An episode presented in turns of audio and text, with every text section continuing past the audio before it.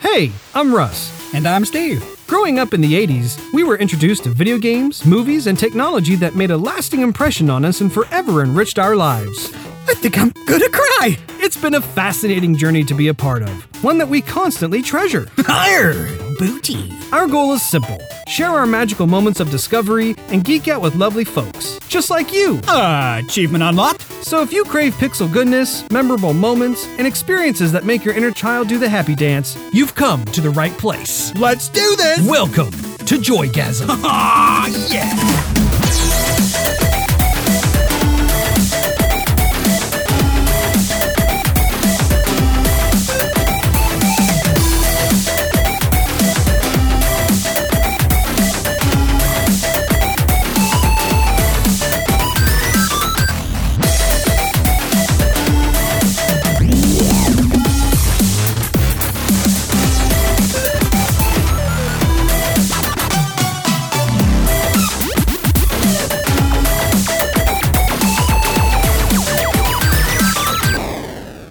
Hello, ladies and gentlemen, and welcome back to Joygasm. My name is Russ, Xbox Live Toaster 360, and with me, as always, is my barbaric and bearded brother Steve, aka Xbox Live Stevovich, as we commence episode 20 on this June 28th, 2017. Hey, hey. Hey, hey, it's always good to see you, Steve. It's not always good to see you, Russ. I know. I'm just kidding. If you look at this, uh, this ugly mug over here, I feel bad as you. Uh, I want to reach over there and give your head a big squeeze. Ah! Oh, very nice. Uh, if you at home, or Oh, I thought it was. I thought it was me. Well, y- you can me. too. Okay, Actually, I'm gonna do it. You know, Steve, if you have a question, comment, or just want to show me some love, I got some questions. you know, you you can find me on Twitter as well as you at Joygasm TV. Uh, we're also on Facebook at uh, facebook.com slash Joygasm TV. You can also listen to us on SoundCloud with uh, www.soundcloud.com slash Joygasm TV. And of course, we're also making our presence known on YouTube at what is the extension again, Steve? Uh, if I remember correctly, it's youtube.com slash.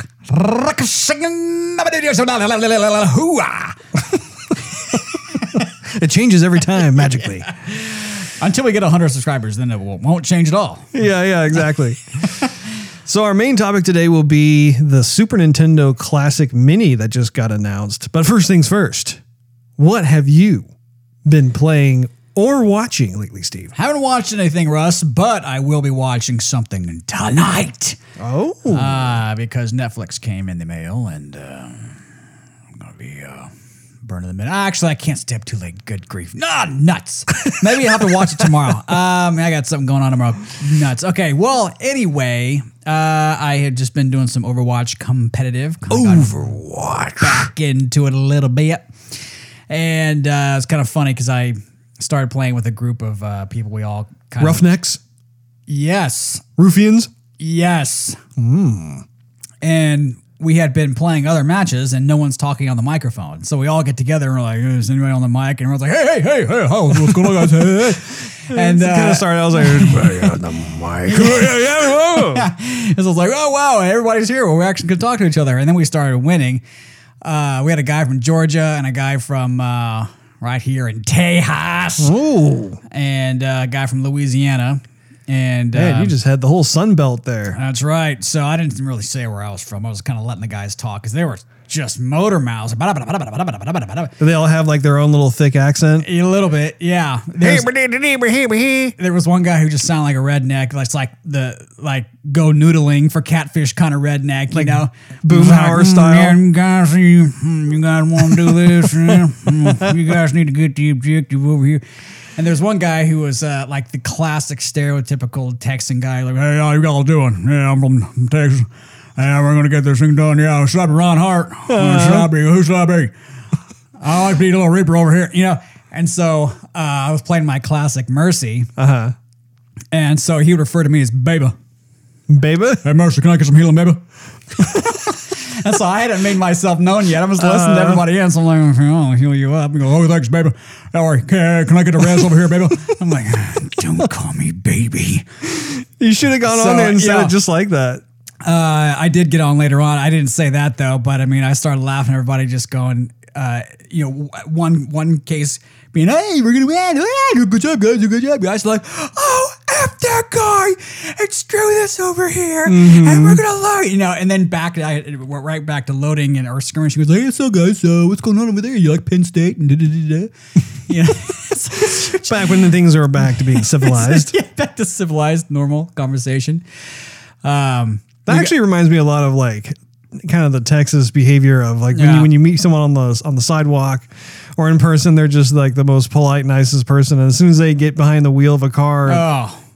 difference between uh, what is it, Mr. Walker versus Mr. Wheeler? Versus Mr. Wheeler Yeah, yeah. from the classic Disney driving training cartoon. Hmm. It's kind of funny when you think about that cartoon, just because when we watched it, we were like eight. Yeah, We were- we were driving's quite- not like that. We What in the world? we were we were quite a ways away from getting our license, but Disney made sure that we understood the rules of engagement with the driver. And a road rage. Uh, give me, give me a second. I. Ah, that was a little parched. Anyway, um, so one of the levels, uh, where were we at? Um, Kings Row, Uh huh. and I haven't played that one in a while. You know how if you get or the opponent gets to a certain part when they're pushing the objective and then you they can't go any further and the time runs out, um, and it's your turn, you have to get it past there or at least up to there to get the, you know, to keep the scores equal, right? Sure. Yeah. Yeah. So we had both uh, both teams, us and them, had got the objective or the payload all the way to the end, and so ours was just a little bit more time because we it was all overtime and whatever, whatever. So they had like fo- an extra forty-seven sec- seconds to do it again, and so we started up and we were holding them back. And uh, or no, we started up and it was our turn to push it. And so we were pushing this thing, and it was overtime from the moment we actually got the payload until the final stretch Why was it in overtime? because we lost the 47 seconds. It was like it was, it was the the tiebreaker. Okay. So uh, we're like, oh yeah, this is great. We're gonna win. They're never gonna get past that. We get it all the way to the final stretch, like that the final little like dip, you know, and where the lava and stuff is, right? Yeah. Yeah. So we're, we're feeling good. And then we then it's the other side turn. This is the last time. So we're holding them back and holding them back. And finally they, they get this mom, this momentum up and they break through. And we're going, okay, like they're, they're they're not a great team. Like we're still gonna get it. We're still gonna Uh-huh. get well, they get closer and closer and closer. Start sweating bullets. Oh man! And the guy from Texas goes, "Oh, nice job, guys! Good job, team!" And everyone's like, "Don't talk like that. We're gonna get it. We're gonna get it." I'm thinking, "Hell, hold the positivity. Why not?" You know. and I thought, man, I get like that sometimes. This I'm hearing myself on the microphone every once in a while here. And um, they got it right to where we got it. Oh. And we were able to push them back enough so that it creaked back about an inch. Uh huh. And then we won. I mean, by a hair. Oh wow. Man, it was intense. So you guys hooping and hollering when it was all Oh over. with? yeah, yeah, yeah. It was it was pretty crazy. You always get the vocal players. I never get the vocal players. Al- Although to be fair, this season I still have not done any competitive matches. Exactly, Russ. You gotta have to do it to uh, actually get the good players. And uh, well, even like with like quick play or arcade, I never hear anybody. Not too much on quick play. People are just kind of doing whatever whatever on that. Um, oh man, that reminds me. So arcade. It never. Remember how I told you I, I started to quit lately? If, if it's not quitter, yeah. If it's not competitive, well, I began capture the flag. Yeah, I'm glad that they brought that back. and it drops me into a uh, picture that with Torbjorn. Hey, what's going on? Yeah. It just drops me right in there, and um, and the other team is, is pushing hard, and we're pushing hard, and uh, the entire team leaves, and so I'm just there by myself defending. And I'm thinking, where? Oh, I hope the rest of the team's gonna get the flag because it's just me here. And then all of a sudden, four people come in, and I'm thinking, I can't handle four people. And of course, I die. Uh, I kill like I think I kill two of them, and the other two get the flag. And then when I become uh, into death spectating mode, uh-huh. it goes to our D.Va, and it's it's at that that really high Li, Li, Lijiang tower Yeah, yeah. where it has the the, the you know not not the outside stuff, but you're kind of in that small corridor in the skyscraper. You're inside, but you have that um little outside path that you can see through the glass, Uh-huh. right? Yeah. So for some reason it defaults to go to D.Va, and all she's doing outside the window is going hi, hi, hi. I'm thinking I'm out. You know, I- you know, only me defending. The rest of the team is out screwing off. I'm done. Uh-huh. know? I thought, you know, like, why am I going to, you know, put myself through the frustration? So I bounced. Cranky gamer over That's here. That's right. You know, I didn't want to say anything bad. I didn't want to go on the microphone. I'm like, you know what? You guys can screw off all you want. I'm going to go get some experience There you go. and some loot. There you go. Well, have you been playing anything else aside from the Watch of Over? No. I thought we were like in the back of someone's car there for a while. Man, the thing purrs. Well, in terms of this side of the table, Russ, mm-hmm. I was looking at your Xbox Live last night, so I thought you were about to get on. Mm-hmm. And you were all over the place. I was, wasn't I? I was Xbox Live stalking you. Oh, as well you should be, my good man. No, I was. Let's see. Uh, last night I was playing Injustice 2. I was I was going through the multiverse. I was focusing on Black Canary, trying to get her levels up, and my wife came in. Oh, yeah, here we go. Getting exciting. that's right. Yeah, the wife. Hi, babe. Can I play some games with you? Oh, yeah. Here's your controller. Yeah, Honey, and, right. uh, yeah. Yeah, she, I wish. Play a little co-op. uh, she um, she came in and she wanted to watch more Vikings. So we uh, popped Amazon on the screen and uh, we went into season four. We actually did some binge watching. We watched about three or four episodes of season four. And actually, if you recall, the season four has two, a two part setup to it. So like we we finished out the first part, which actually had some some pretty juicy cliffhangers, which I will not talk about because it's too recent, and you might end up watching it, Steve. Okay. However, we um, began the, the second part of, of season four, and overall, I, I, I guess I will say, without trying to give any spoilers, I just I, I feel bad for one of the main characters. The the the the storytellers have decided to really take this character down a, a certain path and not exactly sure where he's going to end up, but um, it's a good show. It's it reminds it's almost like the Viking version of Sons of Anarchy. I can't remember if I asked you if you you haven't seen Yeah, it. no. Okay, that was that was a good show. It's pretty brutal. Yeah, I think it's on Netflix streaming, so I might just uh, push play.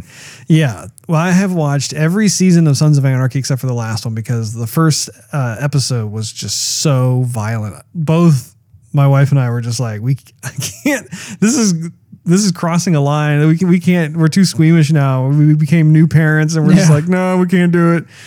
Uh, but yeah, just just watching the Viking show, there there are certain similarities to to the two shows entirely. And of course, you know, she loves the main characters on both because they're both course. these burly men. And she likes herself a big hunk of man. Which is, I don't know why she stuck with me. So I don't know. I don't know.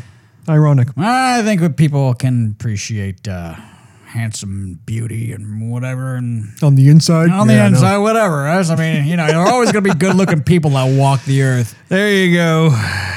Um, but aside from that, you, as you well know, I was also playing more Overwatch. And I got some comments. Why? That's right. You got some comments, did you? I do. Yeah, we were playing. What was it? The um, Horizon Lunar Colony map. No, that was so that was a little, little a few days ago. Then that, that's gone now. yeah. Oh, gross! yeah. Sorry. Wait. So that they completely took it out of the game? It's gone. Well, that's odd. I wonder why they did that. Mm, I don't know. Well, anyway, I could I could take a gander. a gander or a guess. A gander is when you take a look at something, Steve. You probably want to take a guess. An educated guess. I will take a wild stab. How about that? How about there you go? I'll take it. Actually, you know what? Why don't you tell me your thing? Because I hate it when you cut me off. I don't want to cut you off, oh, Russ. You, you- look at me. You're looking at me across the, the table here, Steve. And there, there's no there's no malice. There's, there's no irritation whatsoever. Why don't you go ahead? I just think the map got old quick. Mm. That's it. You thought the map got old quick. Yep. Well, I think the map overall was decent. I didn't get a chance to play the different modes because I think you were telling me how there was a, a separate mode where you have more of the outside activity, and I just didn't get around to that. Well, it was just more like zero gravity Right. on the all in all the maps. Didn't matter where you were, just zero gravity. Okay. Um, yeah, my thoughts on about it was that I thought overall it was a decent map. I didn't think it was as strong as the the other current maps that they've made. I do, however, think that what they should have done is um, introduce more of a, of a gravity feature into that level where like say for instance like you start the map and then um, perhaps there's like a certain point during the countdown timer um, or if a, if a certain button gets pushed or you know punched at you know melee style or something like that. But the idea being that at some point the gravity reverses itself. So suddenly maybe like all the characters float up to the ceiling and the ceiling suddenly becomes the ground you There know? you go. And, and if blizzard was able to design the levels in such a way where they're they're keeping in mind you, you know what would the layout be like for for the typical ground but then also what how would the the ceiling also become um a kind of a turf so to speak to to try and fight through. So like There you go.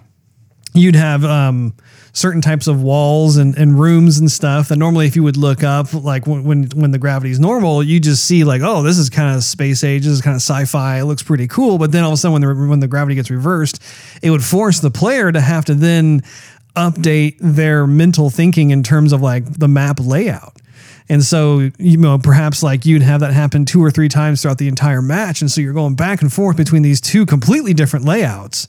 And that way it would keep things fresh. It would it would also force people to have to strategize differently depending on what's going on. Um it reminds me of the game Prey. Did you ever play that for Xbox 360? No.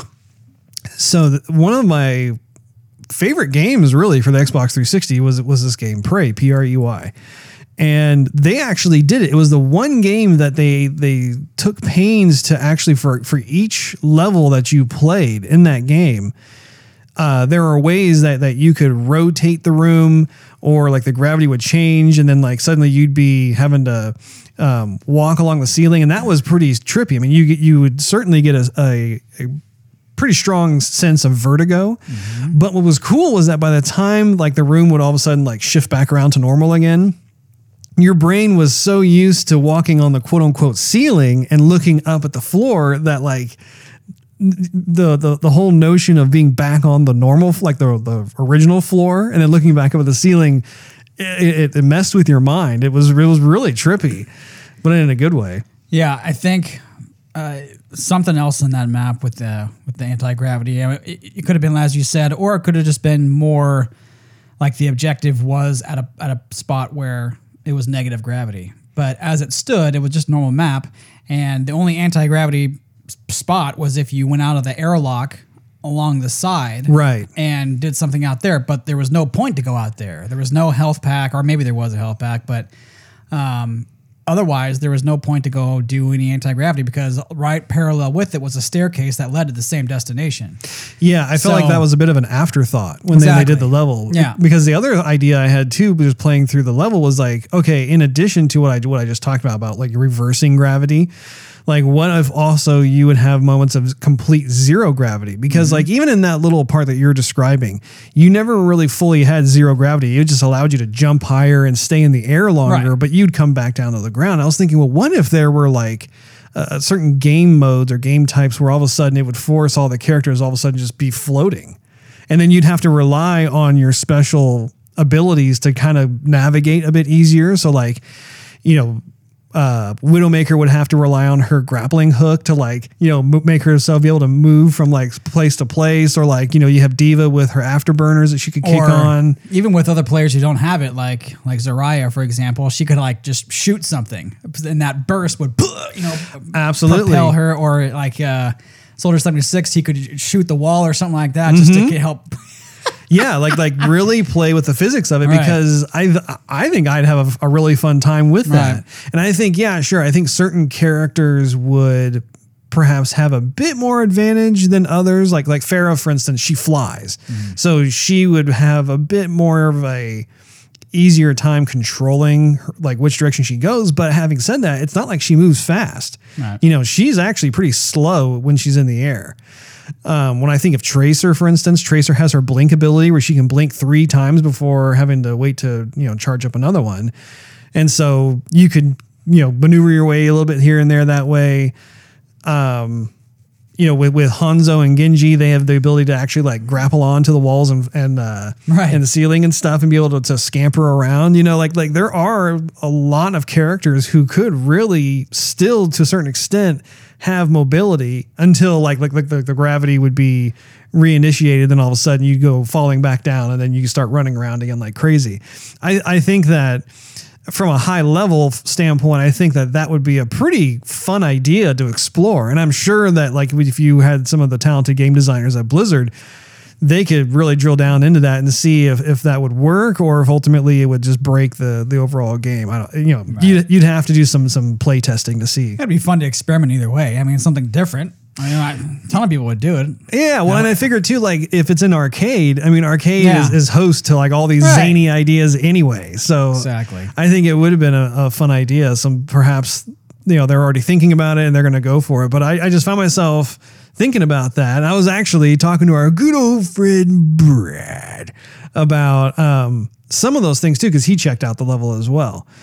And it was Yeah. just fun to think about because I thought, well, you know, they've had all this time to put this level together, and I just feel like if they were to reintroduce it back in with some some game modes like that that are that are exclusive to that level, I think it'd be I don't know. I think a lot of people would, would dig it. So Yeah, we still have yet to play with Brad on Overwatch. he's very elusive, isn't he? he's a very elusive man. Put the other five thousand games down and uh, join us for a match, Brad.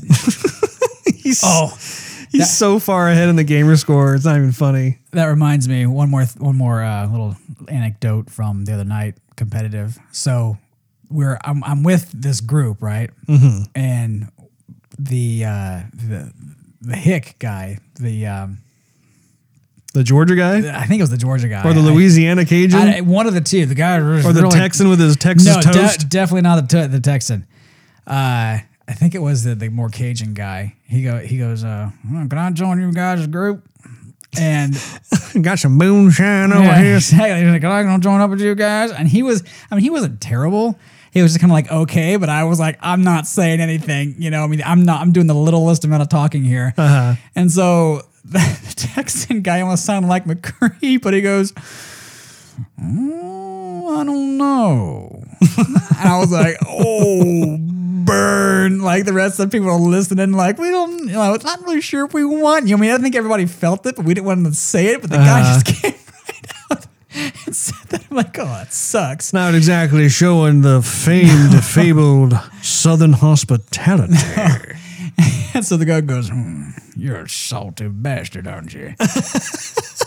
And so then at that point, I guess they, he uh, we linked up with him, but was just funny. Just burned him on the mic. I think the other game I played just a teensy weensy bit was Pokemon Go after our Russ. last article. Well, I've played that game in earnest quite a bit a year ago. I remember. It was a good excuse for me to get outside and explore the world. And I did. And uh, There's Pokemons all over my house. they're everywhere. Uh, yeah, actually, I had. Uh, There's a Pokemon on my toilet paper roll. I had um, a buddy of mine who uh, he and his wife are, are big Pokemon players, and so he was encouraging me to, to get back into it. And so I was like, all right, let me let me try it out again. And they've actually made a fair amount of, of, of just different types of updates and improvements to the game design. I also noticed too that they they've added like seventy or 80 new Pokemon, which is it's saying something because I think initially it was like 150 or 149, something like that. I can't remember, but they have a lot more. And then of course a lot of the rules have changed in the gyms. And I know you haven't played it, so you have no idea what I'm talking about. I well, I work with the crew that like the whole entire store played it except for me. So everybody was Except for you. man, everybody was talking about it. I thought, you know what? Maybe I should play it, but I really don't want to play it. You know, I mean, I don't want to be just another lemming. But it was funny, like my, my supervisors and everybody was playing it. Like people who were like five, Dude, ten years old. everybody was playing it. Well, and this seems to be a resurgence because actually, um, this morning we were finishing up a, a, a VO session, and he says, "Hey, can you come with me? I need to try and uh, take over this gym." I was like, "Oh, okay, yeah, sure, I'll go with you." And I actually totally forgot how to do it, so he was walking me through the process. And sure enough, like as we were going through it, we had two different cars swing by and pull over, and then also like we get get the the goodies from the Pokestop, and then also work in the gym as well. And I was thinking, man, okay, I, I guess this is starting to to heat back up again, especially now that that's in the summer. No pun intended, but um, yeah, it, it's pretty cool. I have always found it as a just a really rewarding game to play because it just it gets you outside you know and it's just fun because you know sometimes like if you're if you're going outside just to work out like if you want to go walking hiking that sort of thing sometimes you can lack the motivation to do so but at least you got that and it keeps you distracted and pretty soon you're like wow i've walked quite a few miles that's good. So Otherwise, I'd have no inspiration to walk whatsoever. i will have forgotten how to walk Man, when, when- you know when you're out in the sun, your skin changes color. It, gets darker. You Hey, that's a, that's a big deal for nerds and geeks all over the world. We're like, what is this? My skin is burning. Uh, so actually, you know, I, I should probably introduce you to Pokemon Go, Steve. Just to see what you think. You know, you it may be that it's just not your bag, and that's okay. That's okay, Steve. Maybe there might be a, a Pokemon in the room with us here, right? Hiding behind the PlayStation. You never know. And well, and you also know that they use augmented reality in that game. Mm-hmm. It's pretty cool. Mm-hmm. Although I've turned it off because it sucks my battery really mm-hmm. fast. So I keep it to the more of the cartoony backgrounds. All right, without further ado, about we get into some gaming news, Steve? The first big one, which actually is what our topic of the day is going to be on, is that Nintendo will be releasing the Super Nintendo Classic Edition. Super Nintendo, wow! That's right. The Super Nintendo Classic Mini comes out September 29th with a price of $79.99 in the USA, $119.95 in Australia, and 79 uh, pounds in the UK. One, one of the things that's actually got a lot of people excited is that Star Fox 2 is one of the mini games packaged with the system. I have a list here. It has uh, Contra 3, The Alien Wars, which you and I both really liked when we were playing that.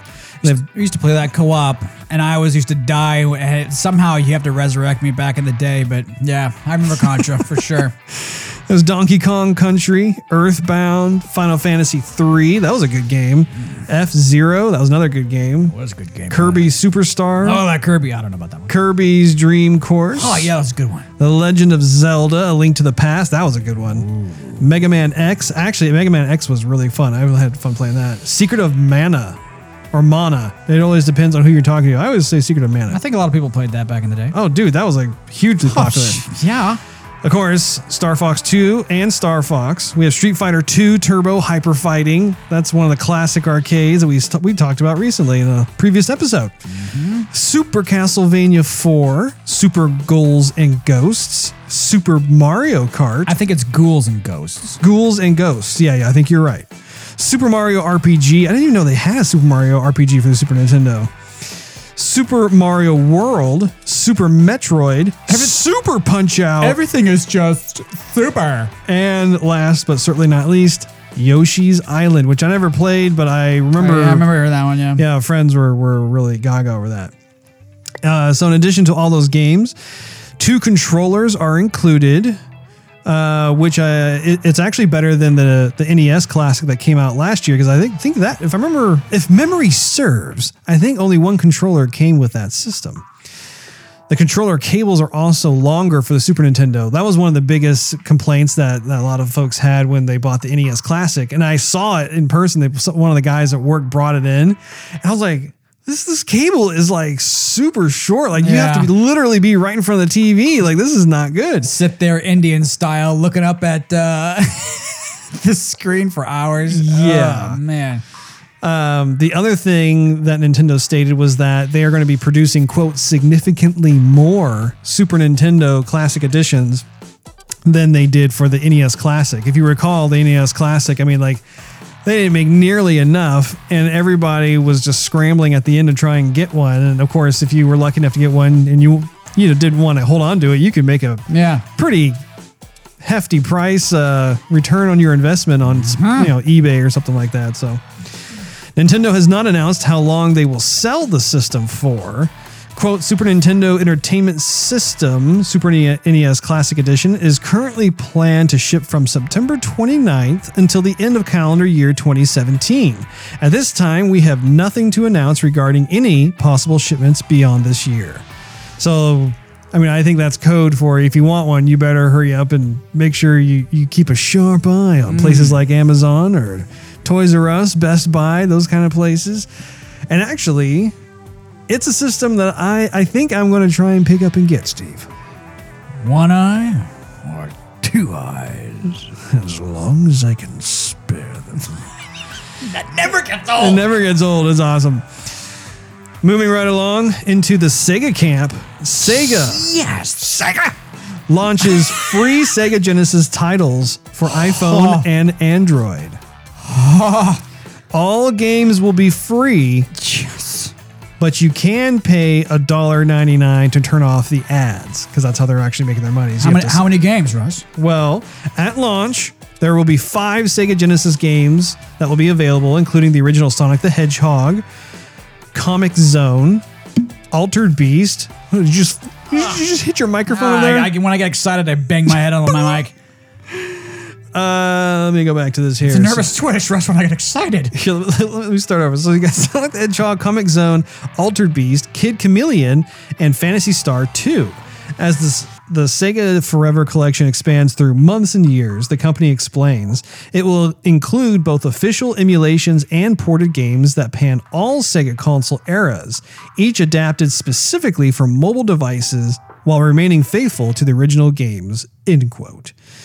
Additional titles will be added to the collection every two weeks. So I believe that every two weeks we'll probably get like another five games, another five games, another five games, which I'm down. Sure. You know, you said Ultra Beast, right? Altered Beast, yeah. You know, that was one of the first games we played or was It, came, it came with the Sega Genesis. Did it was with Sega Genesis? I thought it was with the with the Master System. Your your intuition is not serving you well at this point. Yeah, Steve. maybe not. But that was one of the first ones. I think we had to play it at a friend's house too. But I remember the big, very beginning of the game, I was blown away. No, I'll, I'll tell you where. We played it at the Bogles house. That's house. right. I remember. Yeah. Russ. Mm-hmm. Rise from your grave. that didn't sound anything like it. I was trying to. I, I could hear it clear as day in my mind. Mm-hmm. Walking around side scroller, where the, screen kept going whether you wanted to move or not. I'm like, Yeah. hey, slow down.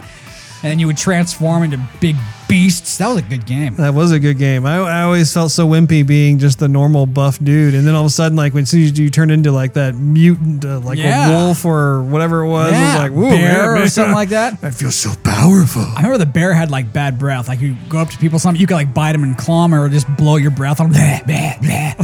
Um, that that game had great graphics for that for the time. I mean, that was an early Genesis game. Well, I think it was one of the first, Yeah, I mean, and, but and I think I think it started out in the arcade, and Yeah, then most it got transferred over. yeah, So, but still, well, you know, if you're interested, Steve, you can pick it up on your iPhone or Android for free.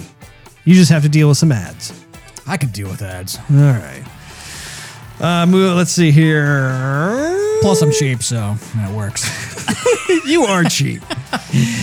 In celebration of, yes, Russ. You know what? Don't leave us hanging. It's just a celebration. That's all it is. That's all you need, right? That's, that's all I need. And that's about all the gaming news we have for today. It's pretty pretty light on the gaming side of things, but that's okay because we're gonna just swe- segue right into movie news. Ooh, that was a good transition right there. You like that? I try to. I, I do what I can. The Batman director, Matt Reeves, promises noir-driven detective movie. In a chat with New Trailer Buzz via Batman News, Reeves explained that he was as much of a fan of the DC superhero as a child as he was of the Planet of the Apes film series. He's the same director who's been doing the Planet of the Apes uh, Well, aren't we all fascinated by all the tech, de- de- detectivity mm-hmm. back in the day of Batman? Exactly. Reeves also drew comparisons between The Dark Knight and the protagonist of the new Apes trilogy, Caesar. Quote, I see a parallel emotionally between Caesar and Batman, in that they're both characters who are tortured and trying to sort of grapple, grapple with themselves to find a way to do the right thing in a very imperfect and to do and to some degree corrupt world, said Reeves quote and it's so really that emotionally wait, wait i'm sorry and so it's really that emotionality that i'm interested in end quote. He added i want to do a very point of view driven. You know this film with all films what i try and do in almost hitchcockian sense is to use the camera and use the storytelling so that you become the character and you empathize with that point of view. And i think that there's a chance to do an almost noir driven detective version of batman that is point of view driven in a very very powerful way that hopefully is going to connect you to what's going on inside of his head and inside of his heart Reeves has confirmed that Ben Affleck will still be Batman. Good grief. Yeah, I'm like, don't say it, don't say it, don't say it, don't say it. don't- don't- don't- I was also watching you. I said that part, but I do like his um, his approach to the character because if you really think about it, most of the of the Batman films, if not all of them, I mean, they they'll have small segments where like they're doing a little bit of detective work, so to speak, but it, it there has never really been a, kind of a, a, a spotlight on that portion of the character's identity or just what it is that the movie is focusing on. It was it's just it's more of a component rather than the main thing. What do you th- what do you think about that? Ben Affleck is what I think about that. it gets all it's fascinating. And then Ben Affleck comes and it's a rainy day. Oh, I I, uh, I I am inclined to agree with you, Steve. However, I do really like what this director is talking about. I, I think that I mean when I think back to like the 1960s TV show, there was more of a heavy emphasis on the the detective oh, work. Even in the cartoon, there was a heavy emphasis. I mean, I remember him like reaching into his belt, like grabbing like a little scalpel. I remember like when Poison Ivy took off in her little Poison Ivy car, and he was able to to scrape some of the rubber that she peeled off, the you know, burning out. And he was able to go back to the Batcave and analyze it and find out that those tires were specific to her car. I mean, come on. Yeah.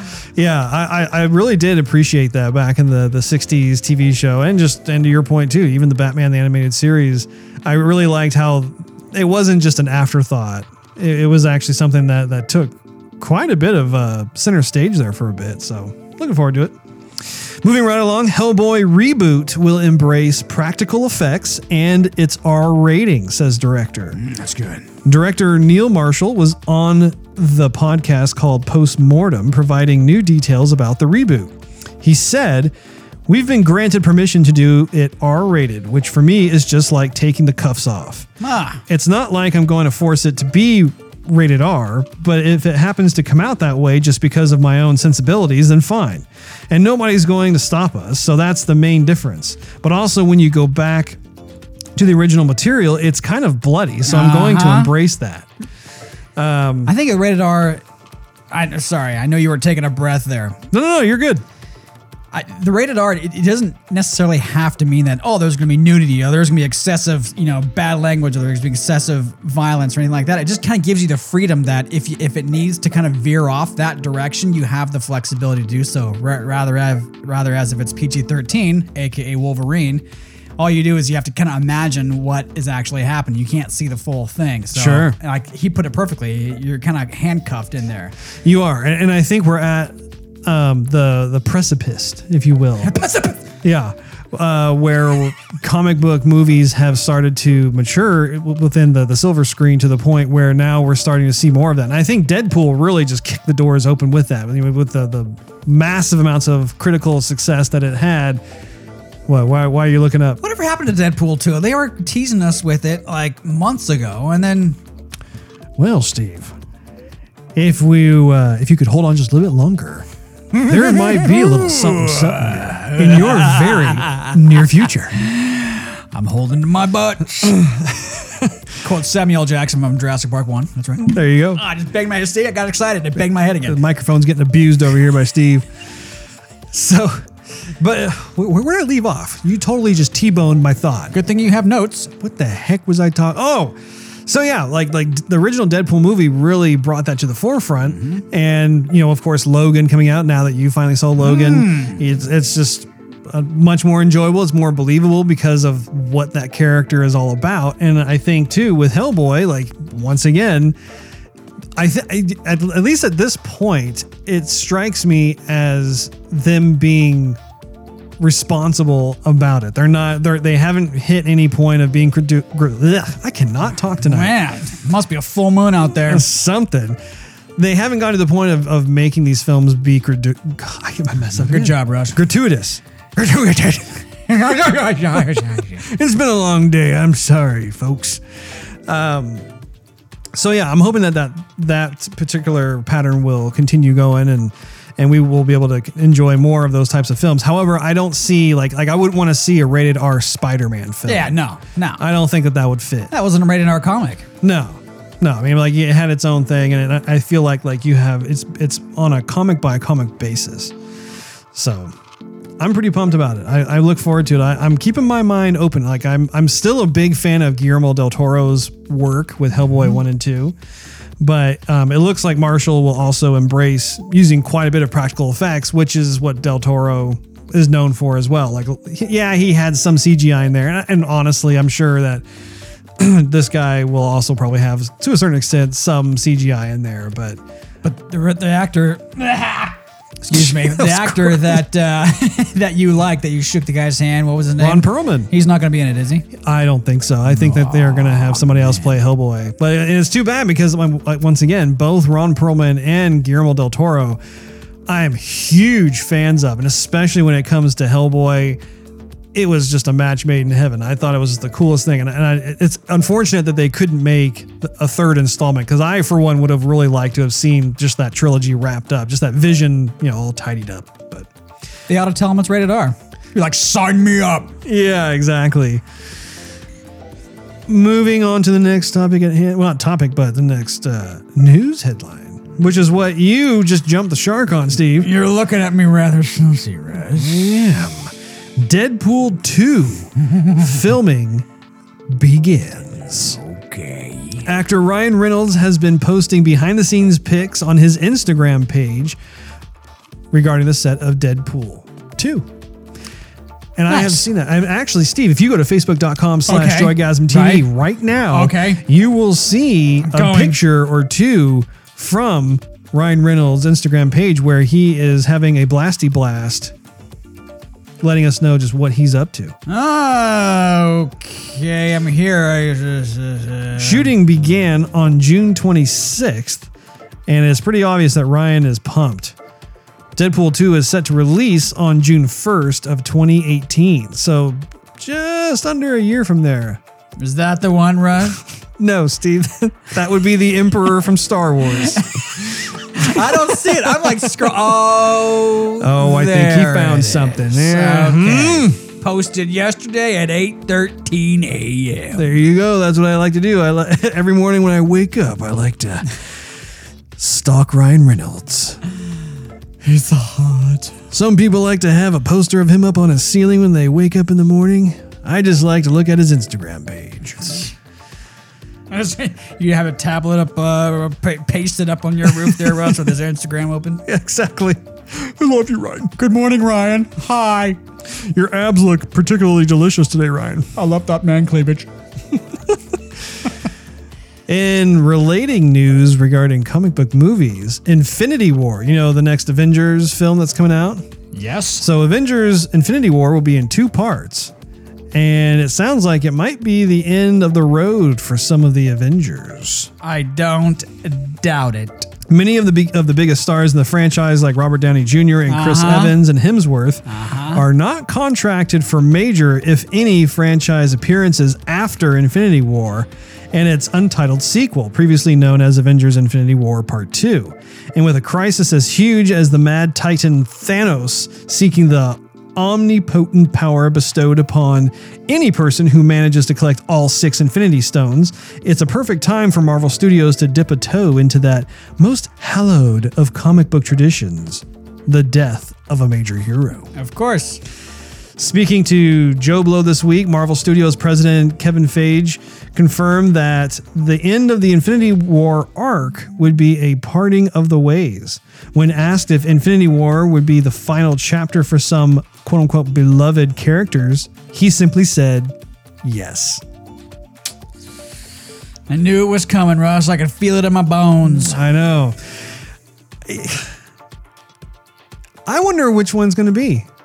Uh, I, I, it's either gonna be Captain America or it's gonna be Iron Man. One of the two. One of the two? Yep, I, that's that's what I'm betting on. I, you know, I'm inclined to agree. I'll bet you one dollar. One dollar. I will see your one dollar and I will raise you to two dollars. You're on.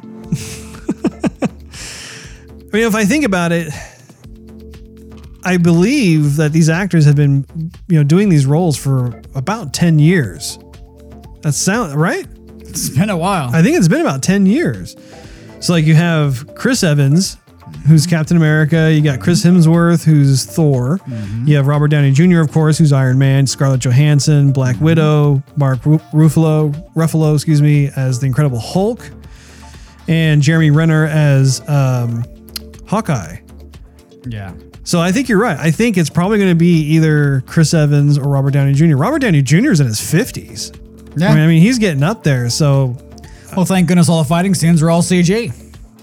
Yeah, He doesn't have to do anything. Yeah, that's true. That's very true. It's not exactly physically. Uh, although Iron Man three, he he did quite a bit of huffing and puffing because there really wasn't a whole lot of Iron Man suit fighting. Of course, that movie sucked. But anyway, um, yeah, I'm curious to see what's going to happen with that. I have kind of a, a, a bittersweet. Um, what, what's wrong, Steve? You are playing footsie with me. I wouldn't have it any other way. I, uh, you, uh, piqued my curiosity there. I don't know if I was more curious about what was touching my baby toe or the Marvel Universe. So, hmm. I don't know. I'm, I'm a bit bittersweet with with that whole notion, just because of the fact that we have been watching these fine actors for like ten years, ten years ish, mm-hmm. and so the thought of one of them possibly going by the wayside, I don't know. It's, I think it's gonna you know take some time to be able to digest that. What do you think? I, I it yes and no. Um, I I feel like the Avengers, even though they're great movies, and you go there and you smile through the whole thing, it's great enter- entertainment. I think that they're it, it, in a, in a way it's kind of plateauing, sort of, or it's reaching its plateau. Not necessarily going down, but that that peak of of momentum going upward about fan base and story and and whatever whatnot. It's just kind of getting to a level where um, people expect certain things to happen. So they need to fire it up a bit and uh, cause a stir. Well, you can tell too that they've been heading toward that climax of Avengers Infinity War, and I don't know how much you've been reading into it or not, but this Oh, mo- night and day, Russ. Th- yeah, this. you're being facetious, aren't you? Um, in this movie, not only will the Avengers be in there, but Spider Man will also be in there. Ga- uh, Guardians of the Galaxy will be in there. I mean, like it's going to be quite the event. I think it's going to be the the event to end all events. And I, for one, I can, cannot wait for that. But I'm once again, I'm kind of almost dreading the notion that someone will, you know, go off into the the sunset, go off into the yonder, and when it comes to that point for Marvel to have to start hiring, you know, in earnest when it comes to replacing different actors for the different roles and that sort of thing. I think that's one of the nice things about what they've been able to create is and foster is just this this emotional attachment that the viewers have. I mean, I I for one have been such a a huge fan of what Marvel has done, Marvel Studios in particular, where like they've they've they've they've really been terrific at cultivating this this journey with all these different movies and you you constantly see these actors reprise their roles and that's something that we've never seen before in our lives. I mean, if you think about it, there has never been this type of coordinated effort where you have all of these same actors coming back time and time again to reprise these roles. And really, I mean, it's it's just a dream come true for a lot of folks out there. So, but I think you're I think you're onto something. I think it's probably going to be either Captain America or Iron Man. But if anybody disagrees or has a different opinion, please feel free to leave us a comment on Facebook or Twitter. Steve is waiting for you. You know, Russ, well, as comic book talk, I got to thinking Oh, that must have hurt. a little bit outside the Marvel universe. Uh huh. I remember back in the day, Back in the dizzle. you, uh, you particularly, and me, collected some uh, comics by Image. Image comics. That is true. Little Wild Cats, a little Young Blood. Little Jim Lee, little little Rob Liefeld. You're gonna cough up a lung Man, over I there, think Steve? I got inhaled a gnat or something. I don't know. Anyhow, those were those were decent comics. I mean, they didn't have quite the uh, ex, you know expansive character collection as Marvel did, but uh, they were still good comics. I get a thought out, one thought out at a time before I hyperventilate and freaking pass out. Oh boy. Yeah, Image Comics. That was also just a just a, a great time to be a comic book collector. You know, the stories themselves were not as memorable as the ones in Marvel, but in terms of the art, I mean, you had all of the rock stars of the comic book industry form and found this this brand new company called Image. I mean, you had Todd McFarlane and Marc Silvestri, Jim Lee, Rob Liefeld, uh, among others. I mean, there there were actually quite a few of them that that were there. And um, but see, the problem was was that they just you had a bunch of artists, you know, kind of also moonlighting as as businessmen, and and they just were, they didn't have any really prior experience of doing that sort of thing. Gotcha. If you recall, remember how like like a lot of comics would would arrive late to the comic book store. You're thinking, True. where is this issue? Yeah. And finally, like a month or two later, it would show up like, oh, sorry, we, you know. I'd always have a fun time reading the little letter to all the the readers, uh, just talking about what was going on, and you know, of course, now they're all multimillionaires and they've you know really been able to to create an empire for themselves, and that's great. Jumping ship again, Russ. Between the comic book universe, what what which which uh, comic book was or um, company was Spawn under? Was that DC? No, that was Image. That was Image also. Yeah, oh yeah. Okay. that was Todd McFarlane. Yeah. Yeah, that was one of the most popular Image uh, comic books of the day. I wonder if we'll get a reboot of Spawn now that uh, rated R comic book films are coming to be the thing. I think that it's probably been kicked around. Because that was definitely rated R. That yeah, that movie would certainly do well to have a, a rated R.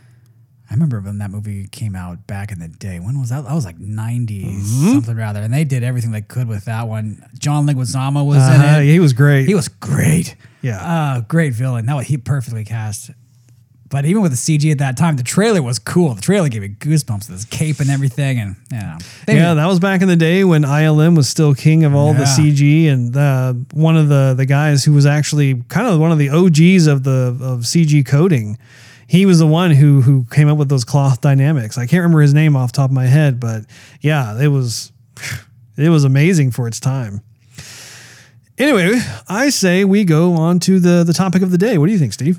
sure thing, Ron.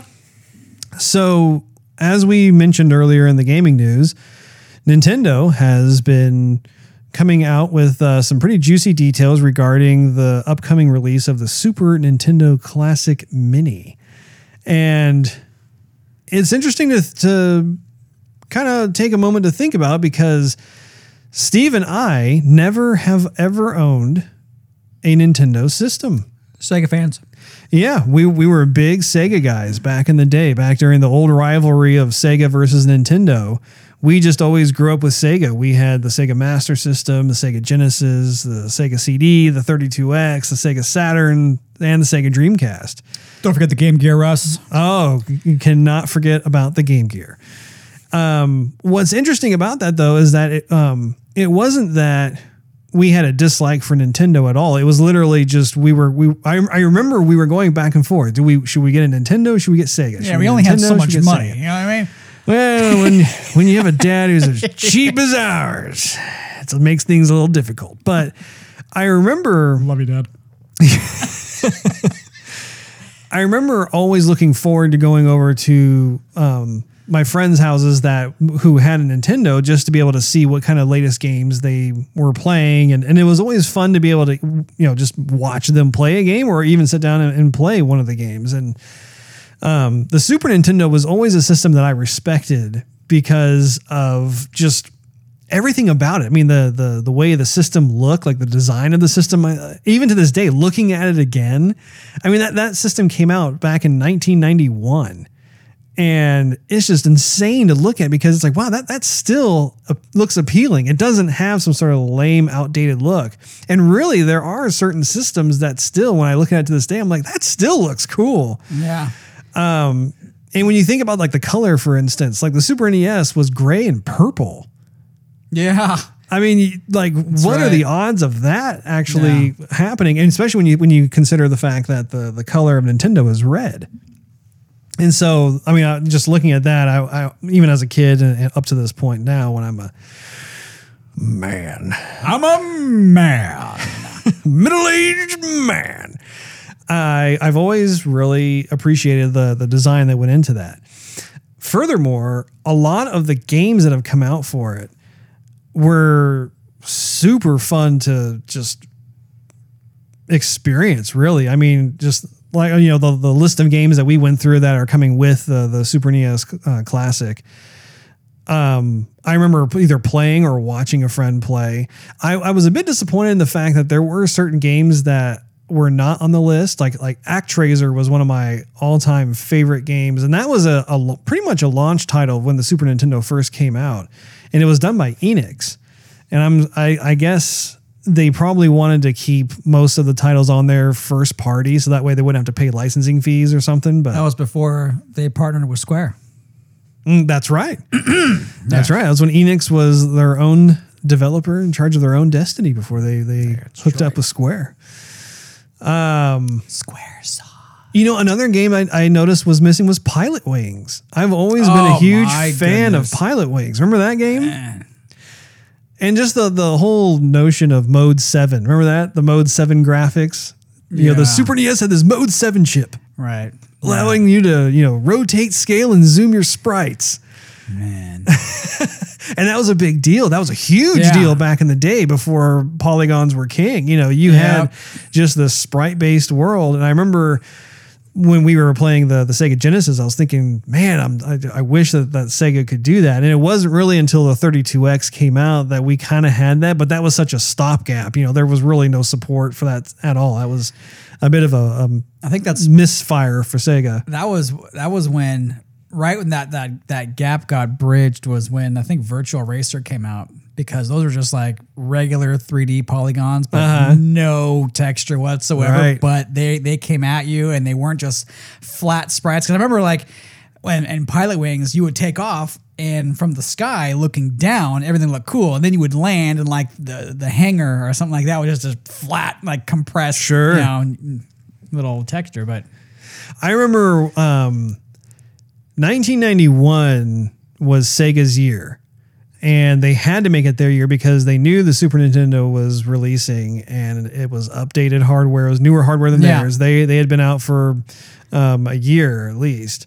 And as a result, they had to come out with with um, just a, a knockout launch lineup. Right. And they did. I mean, they, they had the Sonic the Hedgehog game that came out and that was a huge hit. And they had Streets of Rage and they oh had yeah give me some Streets of Rage yeah, they, they had uh, Joe Montana, Sports Talk Football, and just the, you know a bunch of, of these types of games that, that had come out. However, 1992 was when Super Nintendo came into its own, and I remember just being really impressed because that was the year that Street Fighter 2 came out for Super Nintendo, and you had what was it, Teenage Mutant Ninja Turtles, uh, Trapped in Time, or something, something about time. Yeah. I can't remember what it was, but I remember playing it and just being like, dude, that was awesome. How you could like throw a foot soldier at the screen, and that was that was such Yeah. a big deal because then all of a sudden that was like when they were first flirting with the the notion of Z depth. Um, of course, Contra Three came out that same year, and so you had the Contra uh, game in the in play. Um, I think they were bringing out uh, what they called uh, QSound also. I don't It was remember. beginning QSound where um, it wasn't just a MIDI file format sort of sound effect. It was it actually sounded like, for example, if you um, were in a boss fight and Mm-hmm. you were pummeling the boss and he got weaker and maybe a piece of metal fell off or something like that, you would actually hear metal clanking. It was like one sound effect or maybe like a, a couple of them thrown in there, Sure. but it sounded a lot clearer than just a little MIDI sound effect. You know, versus clunk. You know, Final Fantasy III might have come out in 1992 as well. I think it was either 1991 or 1992. But I remember that that the Super Nintendo just had this banner of a year in 92 and it and just at that point you just realized, wow, like the juggernaut has fully woken up. Yeah, I remember. I don't, you know, I don't remember playing a lot of Super Nintendo games. I remember watching a lot of Super Nintendo games, Uh-huh. and what I what I rem- remember was that it, it. I didn't know. I didn't understand the differences in the hardware. All I know is that you know they were both you know cartridge based, mm-hmm. but the Super Nintendo definitely had this graphic edge over Right. Sega.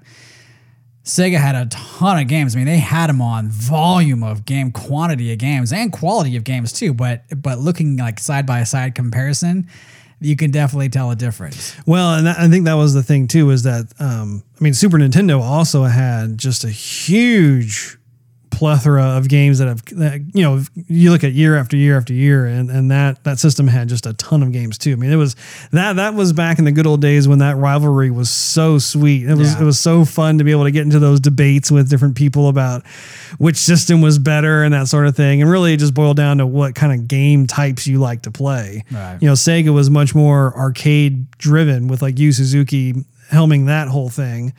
But then you had um, Miyamoto, who was just absolutely amazing at you know creating the Super Mario, Mario Kart, F Zero, Donkey Kong. I mean, he he was the mastermind of all those games. Yeah, I remember seeing F Zero for the first time. and I think we were playing at our cousin's house. I'm like, what is this game? I mean, you're like, I mean, I was, um, you know, was, was the car kid growing up and had all these models and whatnot, and then now we're we're like space hovercrafts, rocket Yeah. propelled hovercrafts. I'm thinking, this is new, exciting. I love it. You know, and I sucked at the game, but it was it was fun to watch anyway. It's it's interesting when I think about what Nintendo has been doing this year because I feel like I'm finally at a point where I'm ready to buy my first Nintendo system.